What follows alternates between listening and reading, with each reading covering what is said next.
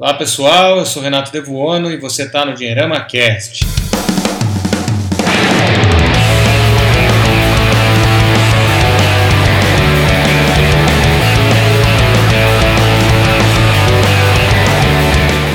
Lembrando que o Dinheirama Cast é um oferecimento da Empíricos, a sua escolha certa para decisões financeiras inteligentes. E a Empíricos preparou um relatório especial para você que é ouvinte aqui do nosso podcast Basta acessar www.empiricus.com.br barra dinheirama e você vai lá fazer o download desse relatório financeiro especial preparado para você. Lembrando, www.empiricus.com.br barra dinheirama. E aí pessoal, estamos de volta com mais Dinheirama Cast, agora aqui em 2017, todo mundo já voltou de férias, tirando o Navarro, teve um probleminha, não vai poder participar hoje, mas estamos de volta um pique total. Então vamos cumprimentar, vamos cumprimentar, desculpe, os nossos queridos participantes, o ilustríssimo André Massaro. Como tá, André? Hoje é a primeira gravação de 2017. Né? Sim, então já, já teve aí alguns podcasts que foram divulgados depois do final do ano, mas nós estamos nos encontrando pela primeira vez para fazer essa gravação, né? A gente tá com muitas saudades um dos outros aqui, todo mundo foi viajar, passar o Réveillon e ninguém conseguiu se concentrar. Ninguém conseguia pensar na família, nas outras coisas, ninguém conseguia pensar naquilo que estava bebendo, se contorcendo, tendo convulsões, pensando assim, como eu queria gravar o podcast agora. E agora é o Ricardo Pereira, o cara mais equilibrado do Dinheirama Cast. Fala aí, como é que você tá? Tudo bem, pessoal? Abraço a todos. André Massaro, eu sabia que você tinha muitas qualidades, mas essa sua cara de pau me surpreendeu dessa vez. Hein? É o Ricardo Fit, Rick Fit. né? É o, no, o, nosso novo mo, mo, é, fitness model do Dinheirama Cast, é o Ricardão. É, um dia eu chego lá ainda, né? Mas é isso, pessoal. Feliz por, por estarmos juntos nessa empreitada, nesse novo programa e muito contente com as perspectivas de 2017. Vamos lá. Maravilha, então feliz 2017, Rick. E é o Giovanni Coutinho, direto de Itajubá, centro do universo. Giovanni. É isso aí, tudo bem pessoal? Tudo bem, caro ouvinte? Estamos aqui de novo na ativa da capital do sul de Minas, a super Itajubá, a graciosa Itajubá, a agradável Itajubá. Eu amo essa terra. Espero é que com vocês. É o único lugar bem. que te aceita, né? É, mais ou menos por aí, né? Mas não precisa de contar essa parte, né? é, você, Giovanni, sabe que eu tava falando com a minha avó, ela falou que eu tenho parente aí também, né? Então ninguém escapa de Itajubá. É, ninguém é perfeito. Olha que malvadeza. Sempre alguém tem um pezinho, né? Em Minas Gerais, mais ainda aqui no sul de Minas. Não a audiência itajubense não vai querer mais André Massaro pisando por lá depois desses. Não vai, ele vai ter que entrar, ele vai ter que entrar disfarçado. Ele é bem-vindo, já veio aqui duas vezes.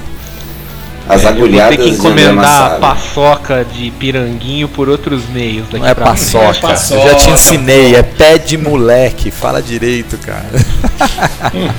ah, é a mesma coisa. É isso aí. Pessoal, meu querido ouvinte, primeiro de tudo, obrigado para vocês, né, pelo ano bacana que a gente teve aí no segundo semestre quando lançamos o Dinama Cast. Os números são fantásticos, então muito obrigado pela audiência. E vamos sempre lembrar vocês de curtir, né, de compartilhar e de nos avaliar para que as pessoas encontrem mais fácil o podcast nas plataformas Stitcher, Stitcher, iTunes e SoundCloud, tá bom? Então não esqueça de nos avaliar. E o tema de hoje como não poderia deixar de ser, começando o ano, já demos nosso feliz ano novo para todo mundo aí, é sobre as resoluções para 2017. Você, o ano de 2016 foi tão ruim, como o André Massaro falou no nosso último podcast que nós gravamos junto aí de 2016. Teve gente que levou tanto lá atrás que poderia aparecer lá no Xvideos, né? Então. Ah, é... é, teve o pessoal falando isso. A retrospectiva do meu ano vai sair no, no Xvideos. então, então o pessoal, assim, a grande maioria reclamou tanto do ano, tanto do ano que a gente está vendo um movimento uma galera mais nervosa aí para mudar radicalmente de vida em 2017 e tirar o pé da jaca de vez, né? E aí eu queria falar sobre isso. A gente vai falar sobre exatamente isso. Qual que é o ambiente que a gente pode encontrar, o que diferente pode ser feito ou não pode ser feito. Enfim, já, já que o André foi o cara do que, fala, que trouxe essa conversa do Xvideos aí, eu queria começar com ele. André, fala. fala não, eu vou dizer assim. No, num sentido figurado, metafórico, eu sou um sério candidato a aparecer no Xvideos, né? Porque 2016, assim, exceto pelo lado profissional que foi bom, eu só me fudi. Assim, de A a Z, tudo que tinha que dar errado deu, né? Então realmente foi um ano tenebroso, tanto do ponto de vista das coisas pessoais quanto do ponto de vista mais macro, que eu sei que para vocês não foi, tá? Vocês estão felizes da vida, porque o que vocês queriam aconteceu, mas eu queria que acontecesse o contrário, né? Então assim, num, num, num contexto mais geopolítico, essas coisas todas, né? E, e eu até propus né, esse tema para a gente discutir também a questão das resoluções, porque eu conversando com outras pessoas, eu tenho percebido o seguinte: primeiro, realmente tem muita gente indo pro Xvideos aí, tá? Quer dizer, tem muito cara que vai sair do Facebook de vez e vai pro Xvideos porque 2016 foi terrível. E eu tenho percebido que essas pessoas estão estão meio num clima de vingança, né? Algo do tipo assim, olha, 2016 eu me ferrei tanto que agora 2017 eu vou arrebentar. Então assim, vou ganhar muito dinheiro, vou fazer, dizer, as pessoas estão tendo planos mais grandiosos do que usualmente elas têm no final e começo do ano. Eu, pelo menos, tenho tido essa percepção, e até pela nossa conversa antes de, de início de gravação, eu acho que vocês também estão tendo um pouco essa percepção, né? É, é o ponto da gente até se perguntar assim, a, até, até quando essas resoluções são viáveis, possíveis, factíveis, quer dizer, quando que o negócio é sério, quando que é fogo de palha, e, assim, como é que a gente faz para essas coisas todas acontecerem?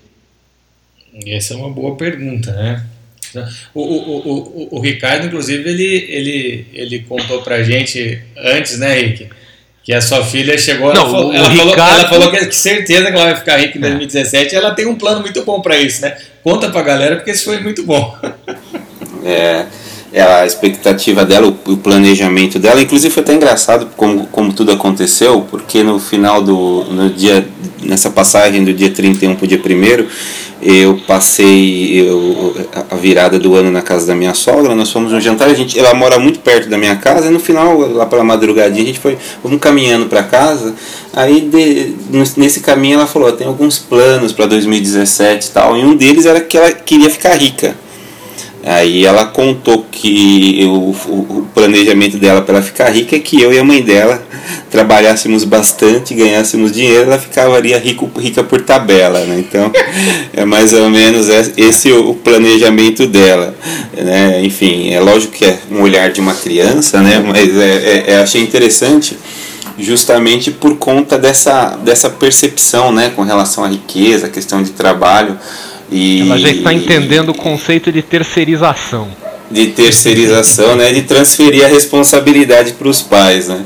Então foi até a oportunidade de, de depois a gente conversar mais abertamente sobre o tema. A gente sempre fala bastante, mas foi mais uma oportunidade bem, bem interessante de tocar no assunto. E no final a gente acabou se divertindo muito. Assim, foi, foi um gancho bem legal. Mas eu sei qual é o plano do Ricardo. O Ricardo, ele agora quer virar powerlifter, né? O Ricardo ele vai, ele quer virar um Jason Bourne da vida real. Então ele vai ficar Opa. forte e ele vai virar uma máquina assassina, assim.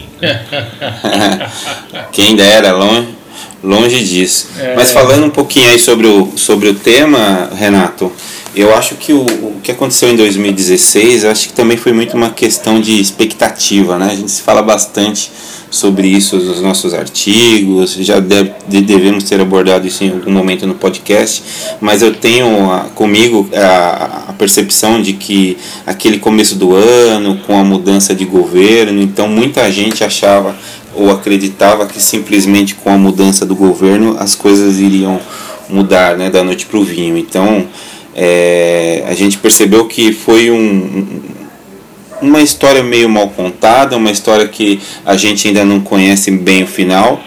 E aquela expectativa positiva de mudança no decorrer do tempo foi se transformando aí em uma decepção para muita gente.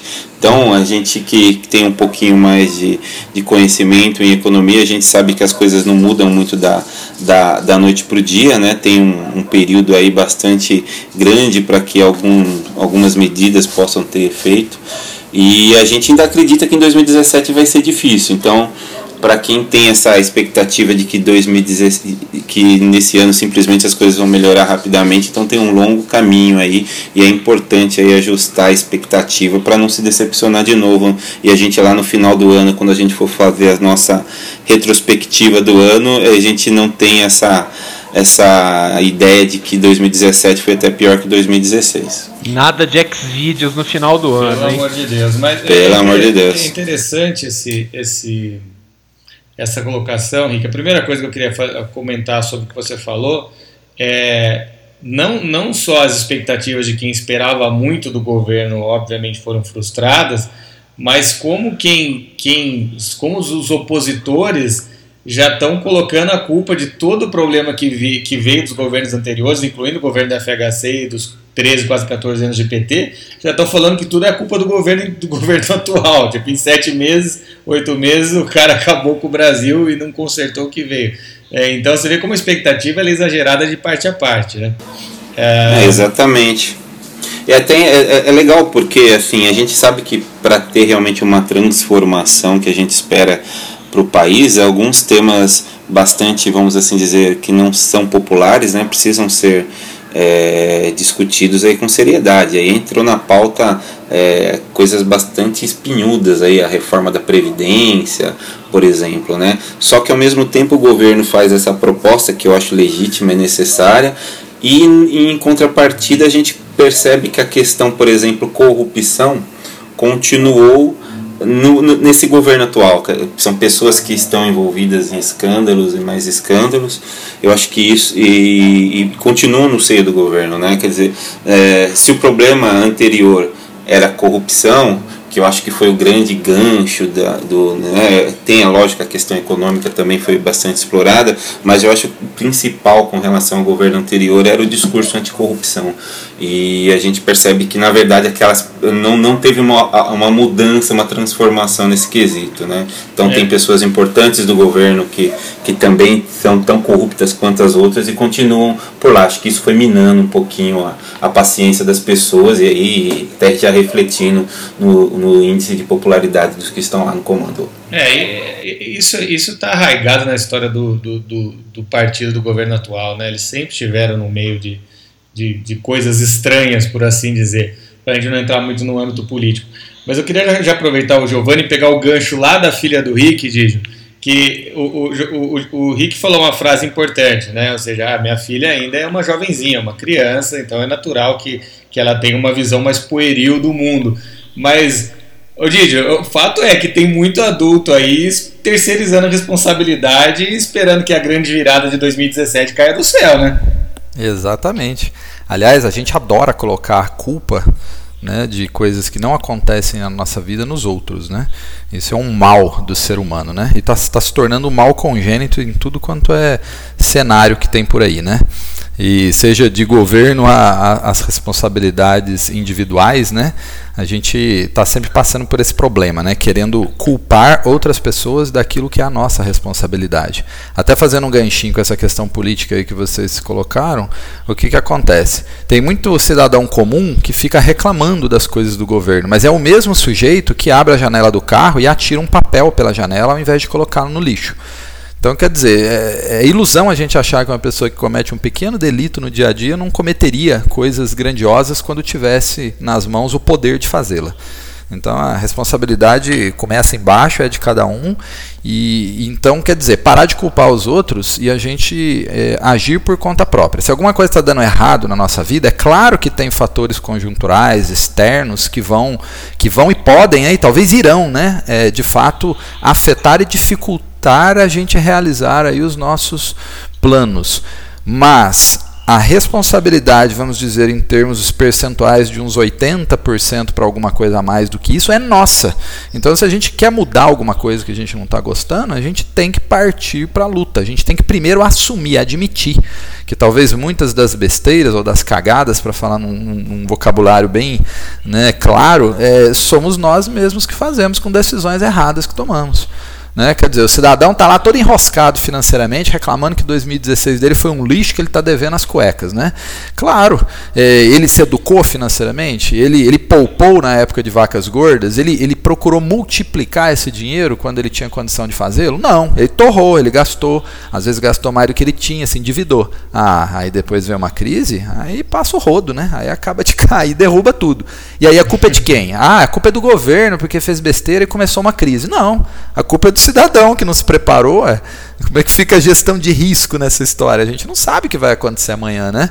Então é a gente que tem que se preparar. Por isso que tem gente que nas crises ficam cada vez mais ricos e outros cada vez mais pobres. É uma simples questão de responsabilidade, preparo antecipado, né? Para quando a coisa de fato acontecer, é ele já estar preparado para aquilo, já ter previsto, né, aquilo e poder de fato fazer acontecer. Então, é, o, o, recadão meu em termos de resolução, a primeira resolução aí, ó, a base né, do que seriam depois todas as outras resoluções para a pessoa fazer é o seguinte: assuma a responsabilidade da sua vida. Porque aí dessa forma todos os outros objetivos e planos vão conseguir ser colocados aí em linha né, com as metas, aí, as, os desdobramentos talvez das metas e etc. Agora, vai ficar culpando os outros? Esquece, a coisa não vai caminhar não. É, pessoal, não, tá aí, tá aí o, o Didio sendo contundente até mais do que a gente está acostumado a ver, né? Ô, Massaro, e aí? Ele até falou palavrão. Pois é, pois é. É, é que é um assunto que me incomoda. É o tal do eu mimimi, fiquei, gente. Eu fiquei meio sem palavras. É, é que, é, eu... é que tá reinando um mimimi no mundo. Eu não aguento mais isso. O povo só reclama. Didio, você, você, consegui, você conseguiu um troço inédito, cara, que você deixou o André Massaro estupefado, entendeu? Você viu só? Eu tô aprendendo. Não, eu chego lá. Nosso, eu ainda vou ficar bom nesse negócio. O nosso bom menino aí, né? Mas dizer, o, o único cara do Dinheirama Cast que vai pro céu, provavelmente, vem e solta uma dessa aqui. Cês, não, vocês vão comigo. Falei, não, peraí, eu devo estar participando do programa errado, né? Pois é, pois é, pois é. Ah, mas foi mas... só uma cagadinha, coisa pouca. Não, pô, cagada é um negócio, vai, já, já, já faz parte do, do léxico aceita até em reuniões de negócio. Então. Aliás, é o que mais acontece numa reunião de negócio. Cagada. Né? Boa. Ô Massaro, mas fala para mim uma coisa, cara. Quando, quando a galera tá, como você disse, com, com, com sangue nos olhos aí para fazer diferente, a gente começa também a ouvir as resoluções mais absurdas, né? E, e a galera você provavelmente está tá muita gente te procurando, querendo ganhar dinheiro na bolsa, querendo virar trader, pelo que você me, é. me contou, os cursos estão tão bombando de novo. Quer dizer, estão bombando. Quando a bolsa estava 38 mil pontos não faz muito tempo, estava todo mundo querendo saber qual era o melhor jeito de ganhar dinheiro no tesouro. Né? E, e, e é, na, na verdade, assim, né? não é nem só isso, tá? Não é nem só bolsa, mas assim, negócios em geral as pessoas estão ficando agressivas. Então, é, é, é, é, essa coisa. Essa, essa euforia assusta um pouco, né, cara? Essa agressividade muitas vezes é, é sem o um mínimo de, de, planejamento ou o mínimo de, de, o mínimo do uso racional aí, não é? é não, isso assusta pelo seguinte, porque é, essa agressividade ela vem de um sentimento de frustração, porque o ano foi muito ruim, quer dizer, o ano do Xvideos mesmo. Né? Então a pessoa se ferrou, se ferrou, se ferrou ao longo do ano todo, e quando chega no final do ano ela está um pouco raivosa. Ela está com aquela sensação de que ela foi sacaneada e que o mundo está em dívida com ela. Então aquela coisa do tipo assim, não, agora eu vou arrebentar, porque agora eu estou merecendo. Né? Só que essa coisa do mérito é um negócio que só existe na nossa cabeça. O mundo, o universo, não está nem aí para aquilo que a gente acha que merece.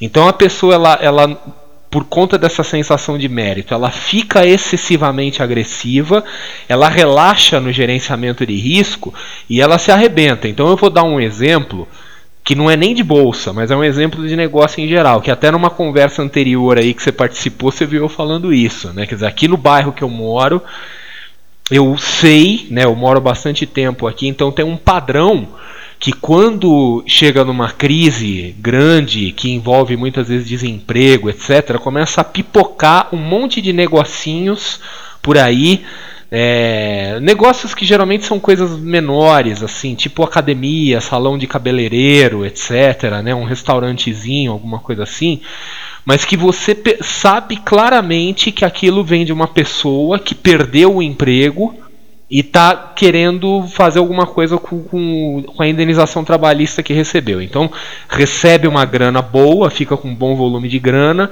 e ela quer fazer algo. Né? Ela quer aproveitar a oportunidade junto, falar, ah, vamos aproveitar para mudar de vida, não sei o que, e entra num clima meio eufórico e acaba fazendo é, esse tipo de investimento, esse tipo de coisa, que não é muito bem planejado, o timing não é bom. Porque você pega, por exemplo, essas coisas que envolvem prestações de, de serviços não essenciais, o equilíbrio econômico fica completamente bagunçado, porque a base ofertante fica maior do que a base demandante. O que, que eu quero dizer com isso? É, as pessoas que usualmente buscam esse tipo de serviço não têm grana mais para consumir o serviço. Pelo contrário, elas passam a oferecer o serviço. Você começa a ter um monte de gente vendendo e ninguém comprando. Tá?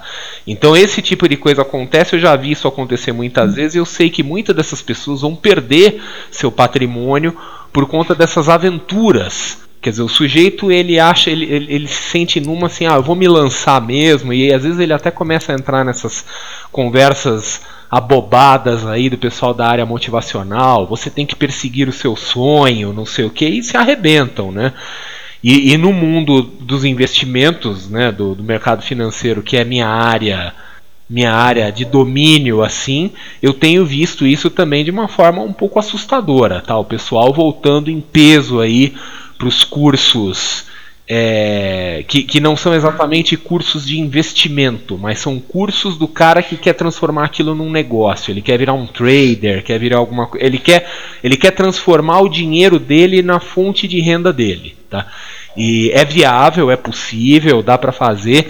Mas você vê que as pessoas elas estão entrando com motivações erradas, elas não gostam daquilo, elas não têm aquilo no sangue, elas estão fazendo aquilo porque elas não conseguem arrumar uma outra opção, né? Quer dizer, elas estão na prática querendo comprar um emprego para si. E, e, elas precisam de resultados muito rápidos, elas não têm condição de, de, de é, se submeter à curva de aprendizado que aquilo exige. Então eu tenho um pouco de medo dessas resoluções bombásticas, né? essas resoluções revolucionárias, porque a, a pessoa ela acaba relaxando na gestão do risco, ela fica tomada por uma certa euforia assim, do tipo, agora vai, vou, vou, vou para as cabeças, e esse é, e esse ir para as cabeças muitas vezes representa você ter uma perda financeira grande, que pode ser uma perda do patrimônio de uma vida inteira, assim. É um excesso é. de autoconfiança, né, Massara? A pessoa acha que Exatamente. isso vai ser uma mágica, né? O fato dela simplesmente querer vai fazer a coisa é. acontecer, né? O, o, que é bom, Não, óbvio, é, é a mas... sensação de mérito. É, é, é a sensação de mérito, Isso. porque é aquela coisa assim, a pessoa se fudeu, se fudeu, se fudeu, então ela acha, agora o mundo tá me devendo. Só que assim, a, a, gente sabe que o mundo não deve nada para ninguém. O universo não deve nada para ninguém. Ninguém deve nada para ninguém. Qualquer projeto que você parte com a sensação de que alguém está te devendo, você já vai começar errado, porque tudo bem, você pode ter sofrido muito em 2016, você pode ter apanhado, você pode, você pode ter saído na, na sessão de, de sexo bizarro do Xvideos ali, sexo com animais ali, né? Mas assim, né? é, o mundo não tá nem aí para isso, tá? O, o, o, mundo tá cagando e andando pro que você sofreu. Você não é merecedor de, de algum tipo de privilégio ou de algum tipo de alívio porque você sofreu. Isso existe na sua cabeça, mas não na cabeça do mundo. Né? Então, assim, o sujeito que ele acha nessa assim, ah, eu me fudi muito, então agora eu vou arrebentar. Ele tem que ser cuidadoso, porque o mundo não reconhece essa relação do tipo assim, olha, eu perdi, agora eu vou ganhar aquilo que eu perdi. Exatamente. É duro, é um choque de realidade, mas é muito verdadeiro isso aí que você disse. Eu fiquei Nossa. falando aqui, foi todo mundo pro banheiro. Não, né? é que, a gente é que, tá, é que, a gente ainda tá chocado. É que, é, que, parecia uma vírgula. Me largaram falando sozinho aqui. É que parecia uma vírgula, de repente já se parou, a gente ficou esperando a, conclusão. A contínua conclusão. É? A conclusão é que não tem conclusão nenhuma. Pois é, pois é. Bom, antes, antes de continuar, eu vou, vou, agradecer mais uma vez o nosso patrocinador, a Empíricos. A Empíricos que é a sua escolha certa para decisões financeiras inteligentes e que vão mudar a sua vida. E eles prepararam um relatório bacana, especialmente para você, ouvinte do Dinheirama Cast. E é só entrar no www.empíricos.com.br barra Dinheirama e o relatório está te esperando lá para você fazer o download. Então, www.empíricos.com.br barra dinheirama. Beleza? Obrigado, pessoal do Empíricos, por acreditar na gente. E estamos voltando agora. Ô Rick, você que já trabalhou em, em, em bancos, né, que o pessoal né, que tinha foco em investimentos, você viu tudo isso de perto. É, essa coisa que o André falou da, da euforia e de gente que acaba se dando mal é uma coisa real, né? Não é um troço de filme só, não. Muito pelo contrário, justamente essa euforia, acho que provavelmente é uma das. É, é, não só euforia, acho que tudo que é relacionado à emoção, né? A gente trazendo um pouquinho para o papo da educação financeira, a gente sempre fala sobre isso, né? Qualquer decisão que, que é tomada quando o quesito emoção ou mesmo euforia é um dos componentes primordiais, a gente acaba tomando decisões equivocadas, né? E aí tá o lance do casamento, tem o lance do, é, do nascimento de um filho, então é, muita gente está passando por essa situação agora no início do ano, né? Já projetando nesse ano mesmo eventos como esse, então é importante que tome bastante cuidado para não, come, não começar um, um, um, enfim, um momento importante da vida cometendo alguns erros financeiros que podem, no longo prazo, ser muito mal gerenciados. Né? Então é, é fundamental que a, na hora da grande emoção você tem, respira um pouquinho, conversa com alguém para tomar uma boa decisão. Entendi. É, isso é uma coisa que, que é fundamental, né? E, e, essa, essa, essa decisão, porque agora começam a nascer aqueles caras, justamente nessa euforia que, que, que você falou, que o André falou tão bem aí, começam a nascer os desiludidos da bolsa, né? Os desiludidos do mundo, dos mundos do negócio, né? Abri um negócio, quebrei a cara e sei ser dono de negócio não é para mim, meu negócio é CLT. Ou entrei na bolsa, quebrei a cara, perdi tudo e esse é um negócio do capeta. Esse negócio é um cassino, né? Não é agora de. Aliás, você sabe qual é o, o, o grupo de risco da bolsa? Eu, eu sei isso pela minha experiência, dando aula em curso de bolsa, né? Inclusive quando eu fazia curso de trading, essas coisas todas.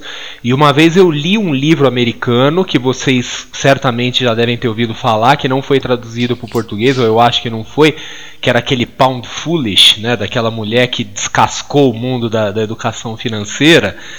E, e, tinha uma sessão do livro que ela entrevistava um, um cara também, foi lá na Money Show de Las Vegas, né?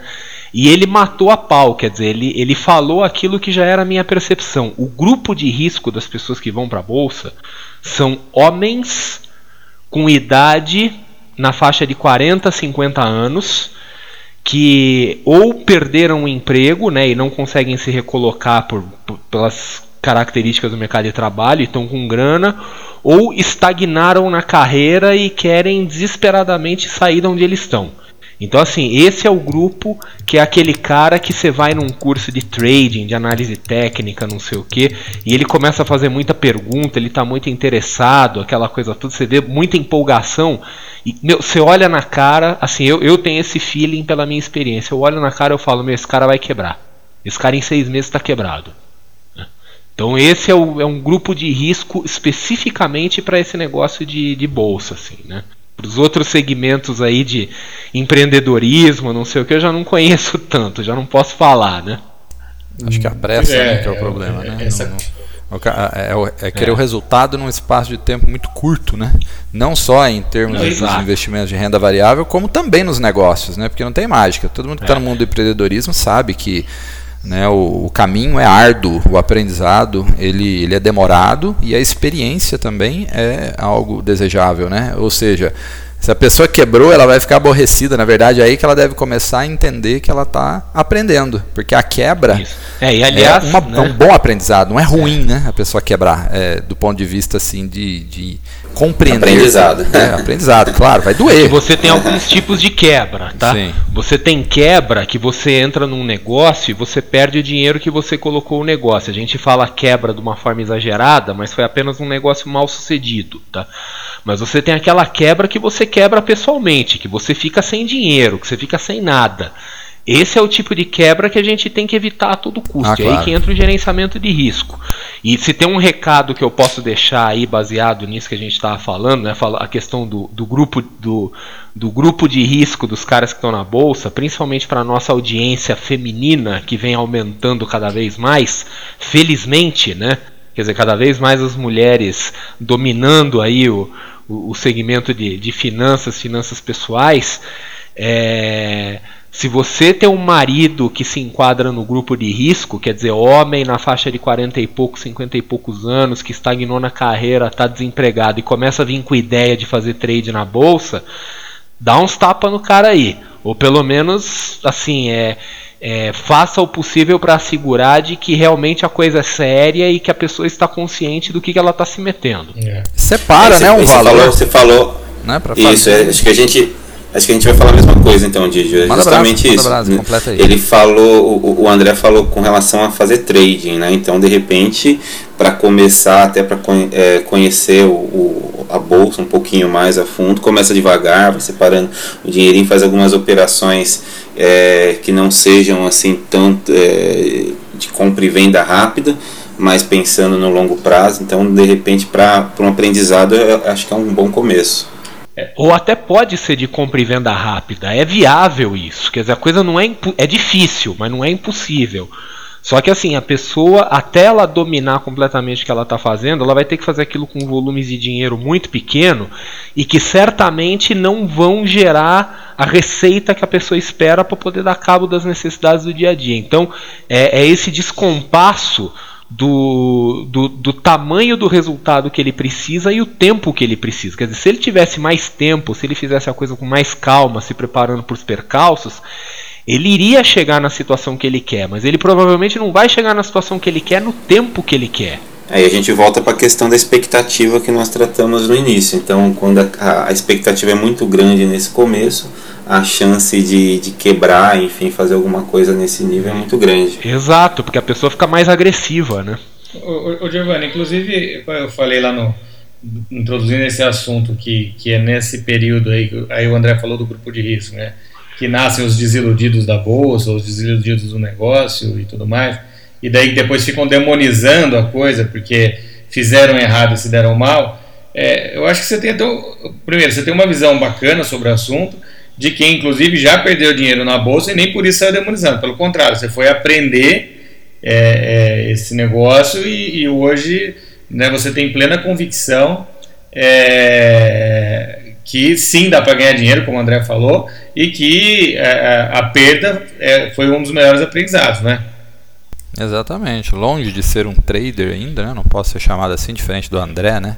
Que o André já. Mas eu não sou mais. É, eu já você fui. teve uma experiência profunda com isso. Eu não, né? Na verdade, o meu primeiro contato com bolsa, né? Eu posso dizer que foi de uns dois a dois anos e meio para cá, que é um tempo relativamente curto, né? Curto demais para eu dizer que tenho alguma experiência. Não tenho. Mas é interessante o que o Ricardo, perdão, o que o Renato falou, porque é o seguinte. É, poucas pessoas falam sobre isso. E eu falo abertamente, eu não tem problema nenhum para falar desse lance, não. Eu entrei exatamente na bolsa, assim, com, não pelos motivos que nós estamos falando aqui, né, mas assim, com os conceitos errados. Eu fui com euforia, eu queria extrair o máximo daquilo ali. Não simulei, nunca simulei na bolsa. Sempre entrei colocando dinheiro de verdade. Assim, o, obviamente que eu fiz um, uma separação de um valor que para mim é, não iria ferir, digamos assim, o meu orçamento, meu patrimônio nem nada, caso eu perdesse. E o que aconteceu foi que eu perdi. Aí perdi ele todinho, né? Por um simples motivo, eu entrei fazendo operações erradas, com ações erradas, sem saber o que estava acontecendo. E eu deveria ter feito aquilo num, num simulador, muito provavelmente. Por outro lado, essa dor de você entender e ver o seu dinheiro indo embora e com velocidade é algo que cria em você ou uma ou outra coisa. Ou você cria ódio daquilo e nunca mais quer saber, ou então você, numa postura né, de, de um pouco de humildade, você entende o seguinte: fiz um monte de. Ó, a palavrinha de novo. Cagada. Então eu tenho que voltar atrás e fazer a coisa direito agora. Então eu perdi sim, dói, é ruim, né? É, dei uma, vamos, podemos dizer que eu dei uma quebradinha, né? Porque aquele dinheiro todo que eu tinha separado eu botei no ralo. Mas eu admito hoje que fiz tudo errado.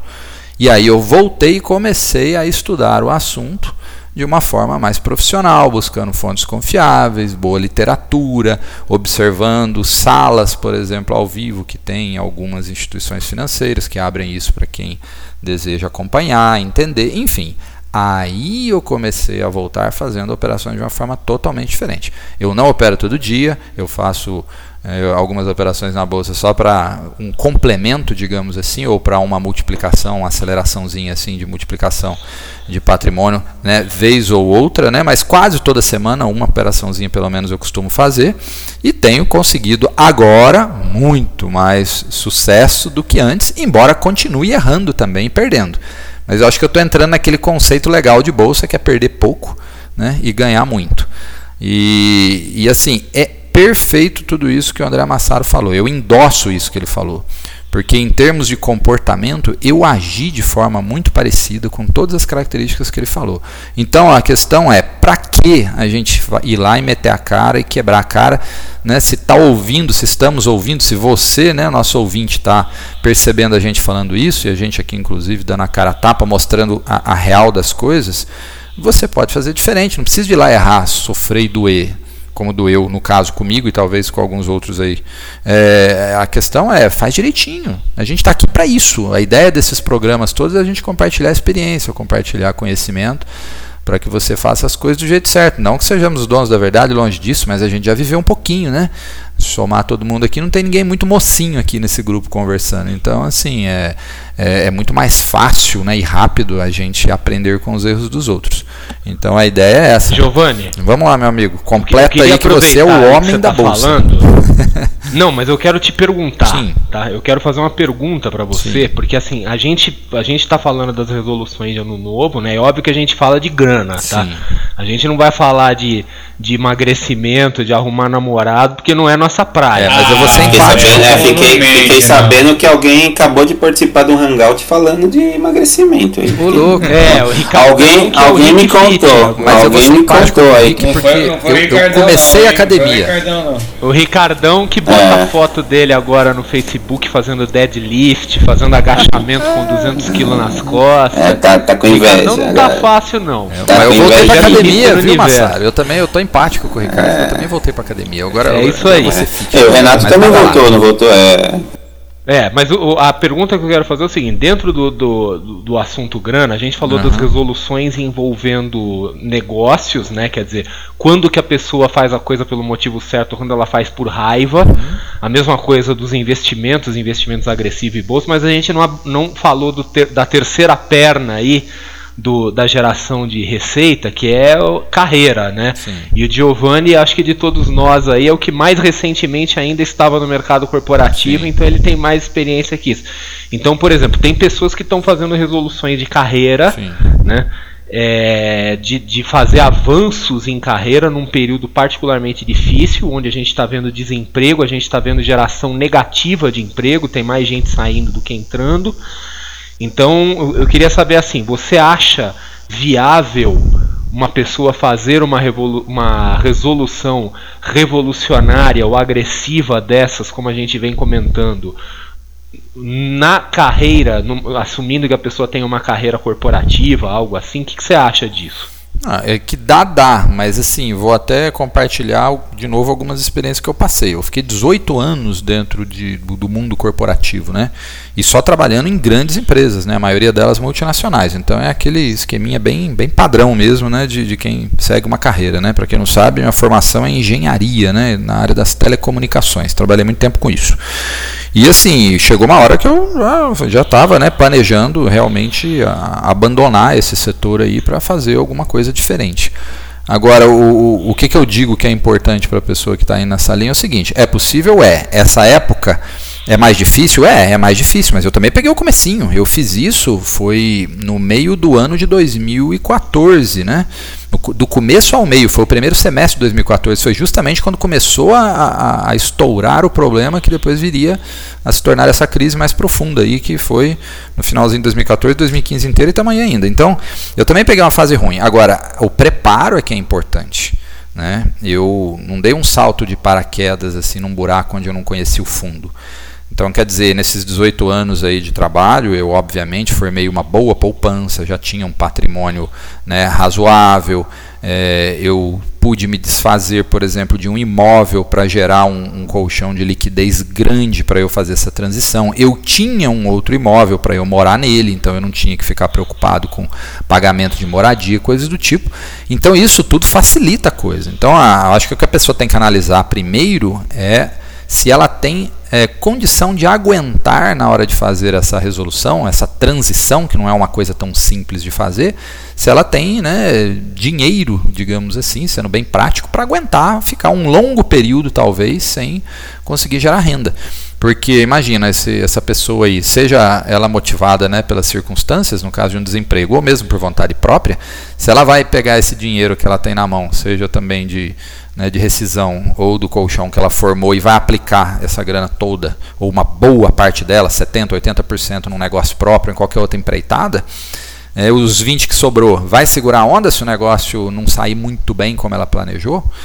Né? Então eu, eu acho que é muito mais uma questão de, do preparo anterior do que a situação. O momento agora, com certeza, é mais propício, apesar ainda dos problemas que temos, do que quando eu fiz. Eu fiz numa fase difícil, porque eu acabei de sair do mundo corporativo e a crise bombou gostoso mesmo. Né? Então eu, eu, eu experimentei um pouco mais de preocupação, né? eu tive um pouco mais de dificuldade nesse aspecto para me encontrar né? dentro daquilo que eu estava me propondo a fazer. E diga-se de passagem, né? É, o que eu me propus a fazer quando foi o meu plano de deixar o mundo corporativo deu errado eu montei um negócio digital que eu tinha em mente que seria super legal e assim, né, dei com os burros na água, né, no sentido popular da frase. Entrei pelo cano, dei uma leve quebradinha, né, fiz um investimento ainda que pequeno, mas deu tudo errado. E isso deve acontecer provavelmente também com muita gente que começa essas resoluções né, bombásticas. Acho que vai tá, dar tudo certo e depois né, é, o tiro sai pela culatra, dá tudo totalmente errado.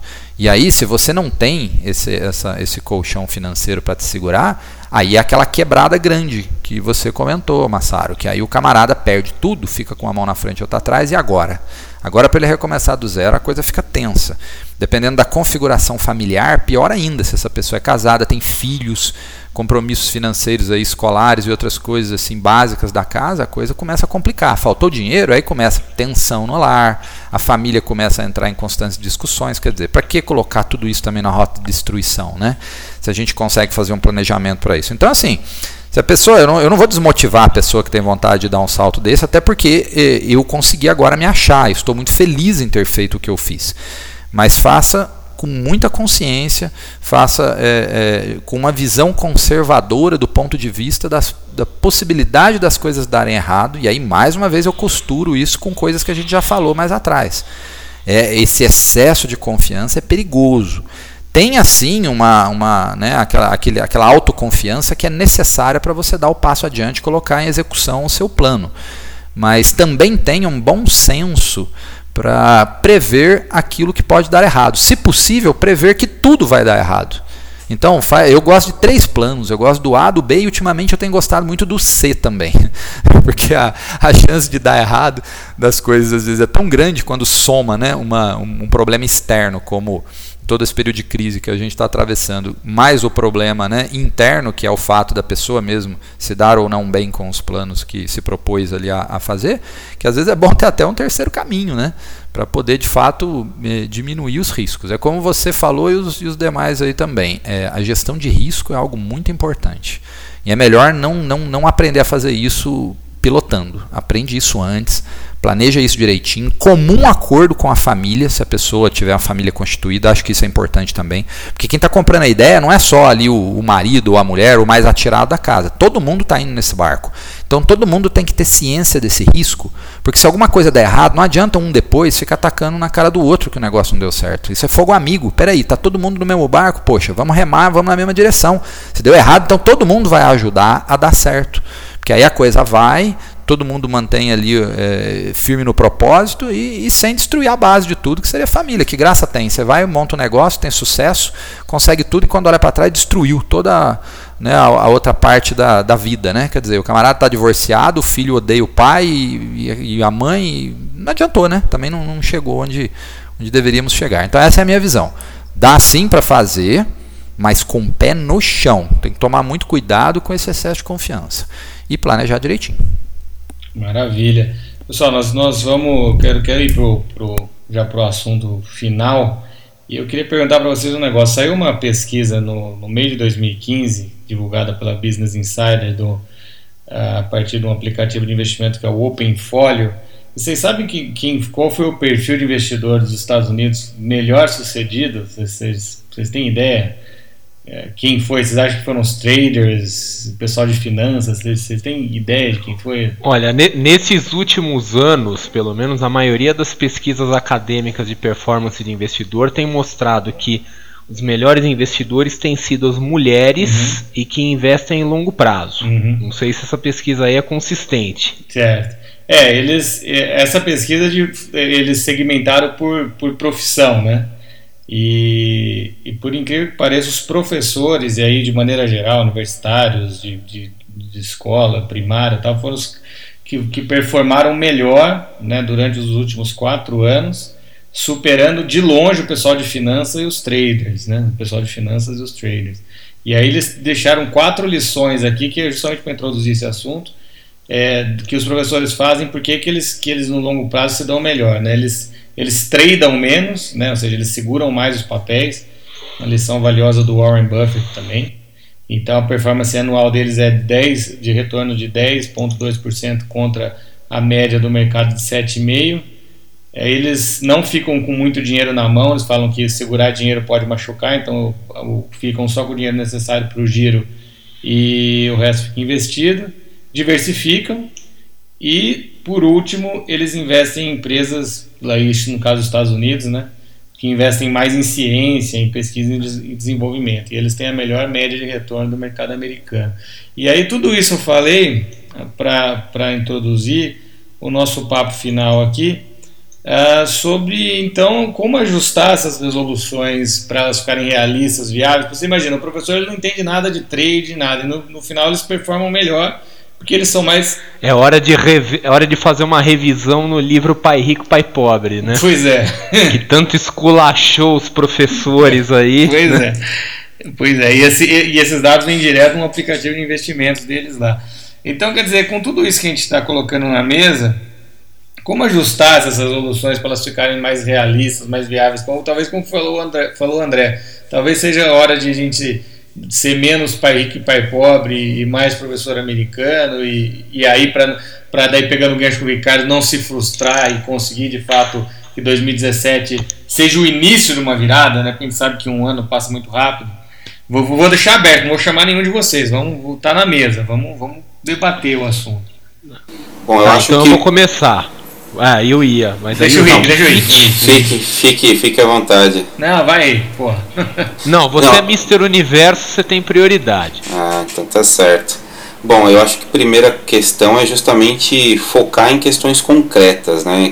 As pessoas normalmente, a gente fala no planejamento para o ano, acaba focando em questões abstratas. Por exemplo, quero emagrecer, né? Tá, mas o que, que você vai fazer para emagrecer? Eu vou correr tanto tempo todo dia, vou melhorar a minha alimentação, né? Eu quero ficar Ou vai rico. seguir o Instagram do Ricardão. Não, no Instagram tá, tá, tá bem suave com relação a isso. Mas enfim, eu acho que é, é justamente isso, focar em coisas realmente concretas, né? Ter um planejamento aí, a gente voltando para a questão financeira de é, ter planejamento de curto, médio e longo prazo. A gente falou bastante nesse, nesse programa de, de bolsa, mas não esquecer que mesmo aí com os juros caindo, a gente ainda continua aí com, com, com juros muito altos, uma oportunidade bacana em renda, em renda fixa. Então não deixar, não abrir mão de fazer um bom planejamento. Outra coisa legal que o Didio em algum momento do programa também falou é a questão do mimimi, né? Então parar um pouquinho de reclamar, prefiro, é, eu acho que esse, em 2017 mais do que ser feliz, mais do que ter razão, a gente é importante a gente focar na felicidade, fazer aquilo que você realmente quer, né? E perceber que, a, que as finanças precisa ter um, uma prioridade dentro da sua vida, né? É, aproveitar que os juros estão caindo para tentar já negociar as dívidas e tudo mais, deixar de pagar cartão de crédito com juros tão altos. Acho que tem, tem que partir para as questões concretas. Acho que 2017 e pensando nas resoluções para que as coisas funcionem, é importante a gente seguir por esse caminho. E aí, pessoal, vamos? Tá, tá na mesa. Agora eu, agora eu.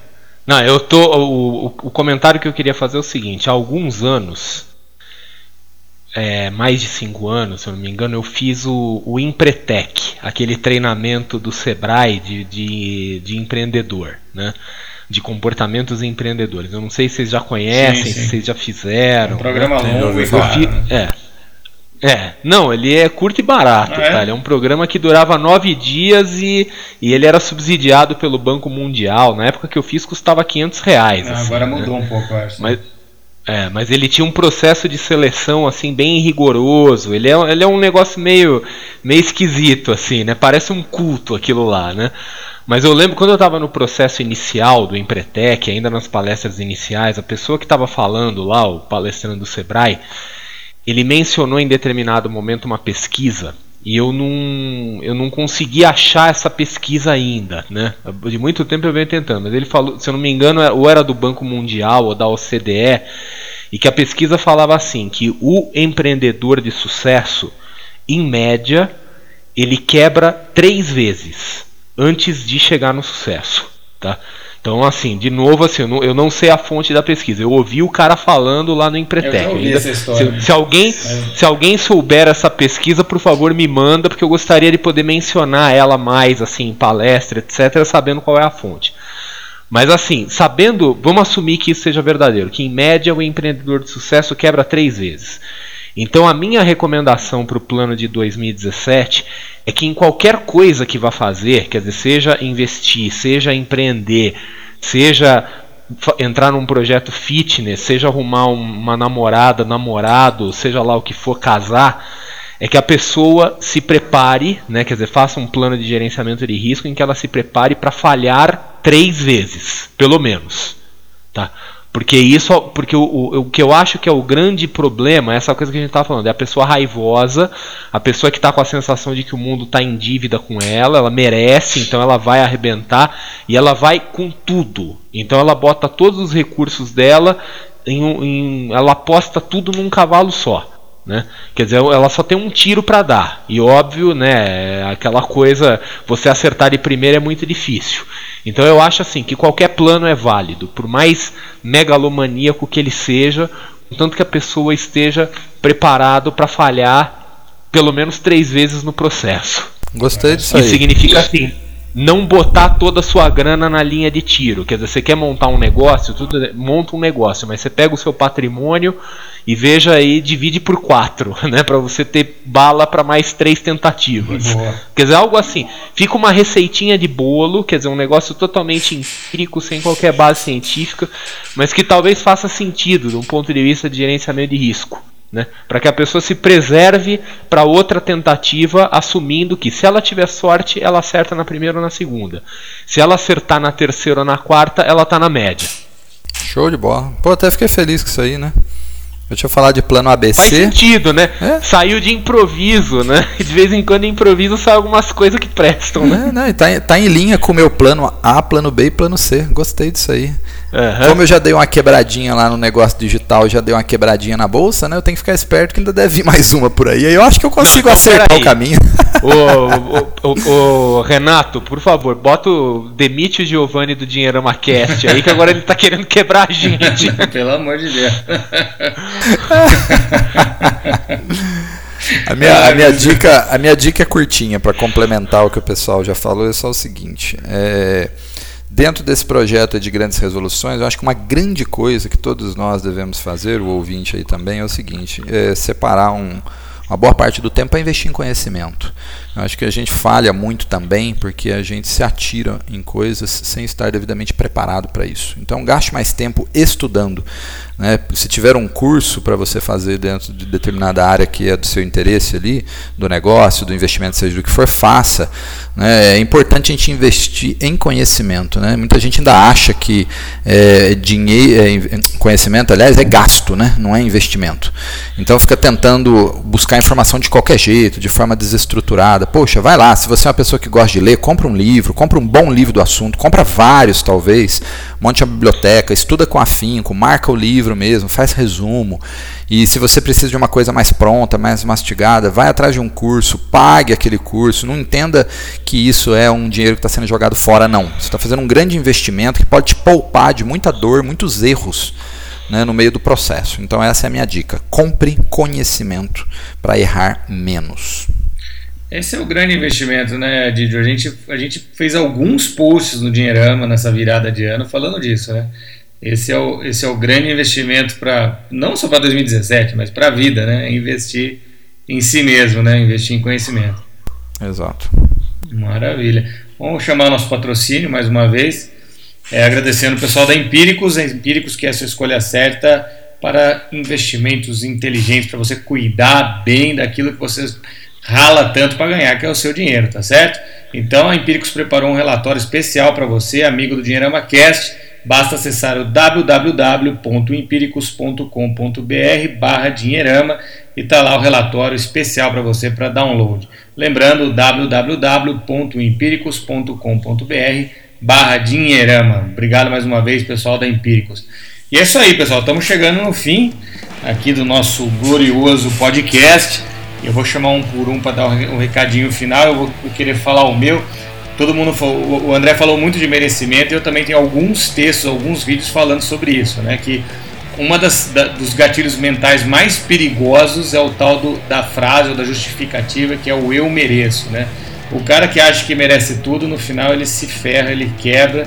E o merecimento é uma coisa que vai muito além daquilo que você acha, né? Eu apanhei muito, eu mereço. Não, o merecimento ele, ele é uma soma de vários aspectos. Né? Não é só trabalhar muito, é cuidar bem do seu dinheiro, é saber poupar, é saber é, evitar o consumo é, por impulso, enfim. Então, assim, é, o merecedor ele, ele, ele, ele, vem de uma, de uma série de coisas. Né? Então, a, o mérito não é isso que a gente está comumente achando que eu sofro pra caramba e, e por isso eu mereço. Então, eu tô com o André nessa, queria deixar esse recado. Então, eu vou chamar um por um, fazer a chamada aqui na ordem que eu comecei o cara que sempre tira sarro de Campinas, de Campineiro, não sei o que, mas vem passar o ano novo aqui que eu sei, é o André Massaro. Deixe seu recado final aí pro pessoal. Aliás, eu fiz um hangout hoje, hoje antes da gente gravar aqui, né, um hangout com outros parceiros que que eu também falei de Campinas, mas eu só falo bem de Campinas. Eu gosto muito da região de Campinas, o eixo São Paulo Campinas, Jundiaí, Louveira, Vinhedo. Eu gosto muito desse, desse pedaço aí. E é, é, é essa coisa tudo intriga da oposição. né? Mas o, o que eu quero dizer é o seguinte: é qualquer resolução, por mais maluca e extravagante, é possível e é viável, mas tem que gerenciar o risco. Só isso. Maravilha. Ricardo Pereira, não vou, Rica, não vou encher seu saco porque o André já fez muito isso, então eu só vou. Hoje eu fiz bullying com o Ricardo. Muito. Vai, vai rolar até um processo, os advogados dele já estão se mexendo. Mas eu fiz isso porque vocês pediram. Não, senhor, viu? não vem com essa história não. Sim, senhor. Não, não, Ricardo, a culpa é dos dois. Rick, seu recado final pra galera. Legal, pessoal. Na verdade, eu acho que 2017 mais do que nunca a gente não pode esperar resultados diferentes fazendo os mesmos as mesmas coisas de antes, né? Cometendo os mesmos erros. Então, acho que reforçar a ideia de focar em coisas concretas, né? Deixar os, os abstratos assim como um objetivo maior, mas lembrar de planejar coisas concretas para poder alcançar, alcançar os objetivos. Não pode deixar que no próximo eu vou me vingar de você, André. Espera. Eu vou fazer uma música para você. Sem ah, eu também, música. eu, tam, eu também sei, Não. também sei fazer música. Eu vou fazer uma música do Ricardo na academia. ô, ô, Rick, você sabe que o, que o Einstein tem, tem uma frase célebre sobre isso, né? Que loucura, hum. é, loucura é fazer a mesma coisa duas vezes e esperar resultados diferentes. Né? Então, exatamente. É exatamente o que você falou. E o Mineirinho, Giovanni, aquele cara que chega, fala mansinho, é lá do, da, da, que é, do centro do universo, Itajubá, capital do sul de Minas. Seu recado final para a galera, Didio. Como eu já dei o recado final do conhecimento, eu vou fazer uma coisa que vocês estão esquecendo. Eu vou deixar uma rápida dica de leitura. Oh, então, verdade! Né, que vocês, oh. esqueceram dessa parte, né? Oh. E um livro bem, um livro atual, um livro novo, um livro de um jovem empreendedor, amigo e colega nosso, que é o João Cristofolini, que escreveu um livro muito interessante que chama O que a escola não nos ensina. Na verdade, o livro traz um compilado de insights, de ideias legais sobre esses temas de negócio. Tem uma participação né? nesse livro. Aí. Exatamente o que eu ia dizer. É um livro que também tem um compilado com várias ideias de outros autores e amigos convidados, dentre os quais aí o grande Massaro, né, o Conrado Navarro também é um deles, né, ou alguns deles. Então é um livro interessante. Ele tem dá umas sacadas legais. Esse pessoal que está pensando em resolução, que quer fazer uma coisa diferente na vida, é uma leitura gostosa, uma leitura agradável. Eu recomendo. O que a escola não nos ensina. Fica aí a dica do livro do amigo João Cristofolini. E um grande abraço para o leitor, é claro. Tá aí então a, a dica de livro. Giovanni se despedir. Esse, esse, é o cara eficiente, né? Por isso que o Giovanni tá rumo a ser o CEO do Dinheirama, né, Diego? Então, Coitado. porque o cara. o cara ele já chega, ele dá um recado, dá dica de livro, enfim, o cara faz tudo bom. Então, é, só que eu agradeci o leitor, né? Eu tenho que agradecer o ouvinte, né? Tudo bem, né? Tem hora que eu confundo, né? Eu, tô, eu não estou escrevendo agora, agora eu estou falando, né? Então é pro ouvinte, né? E é, meu abraço aí pro ouvinte. Mas é muita mídia, né, cara? Porque outro dia eu falei, eu falei num vídeo para um espectador Aí o Duda tirou sarro de mim, que o pessoal da internet não é espectador, né? Eu falei, bom, então é, o que que é? Então a gente já não sabe, do internauta, enfim, pra você que tá. Não, no UOL eles falavam internauta. Internauta, então tá bom. Internauta. fazia vídeo. Pra você, chique. Pra você que está nos ouvindo, seja aonde for, eu vou deixar nosso abraço, agradeço a equipe, vamos deixar um abraço pro Conrado que não tá aqui, mas sentimos a falta dele para brilhantar nosso podcast. E é isso daí, pessoal, não esqueça de nos avaliar não esqueça de deixar seu comentário, de participar, de compartilhar, etc. Obrigado mais uma vez pela audiência. Deixando nosso recado de sempre: esforço e recompensa. Rala bastante que a recompensa vem. Uma vida plena e próspera para todo mundo. Um excelente 2017 e que suas resoluções todas aconteçam. Um abraço, pessoal. Até o próximo Dilema Cast. Até lá. Isso aí. Valeu, Valeu galera. Tchau.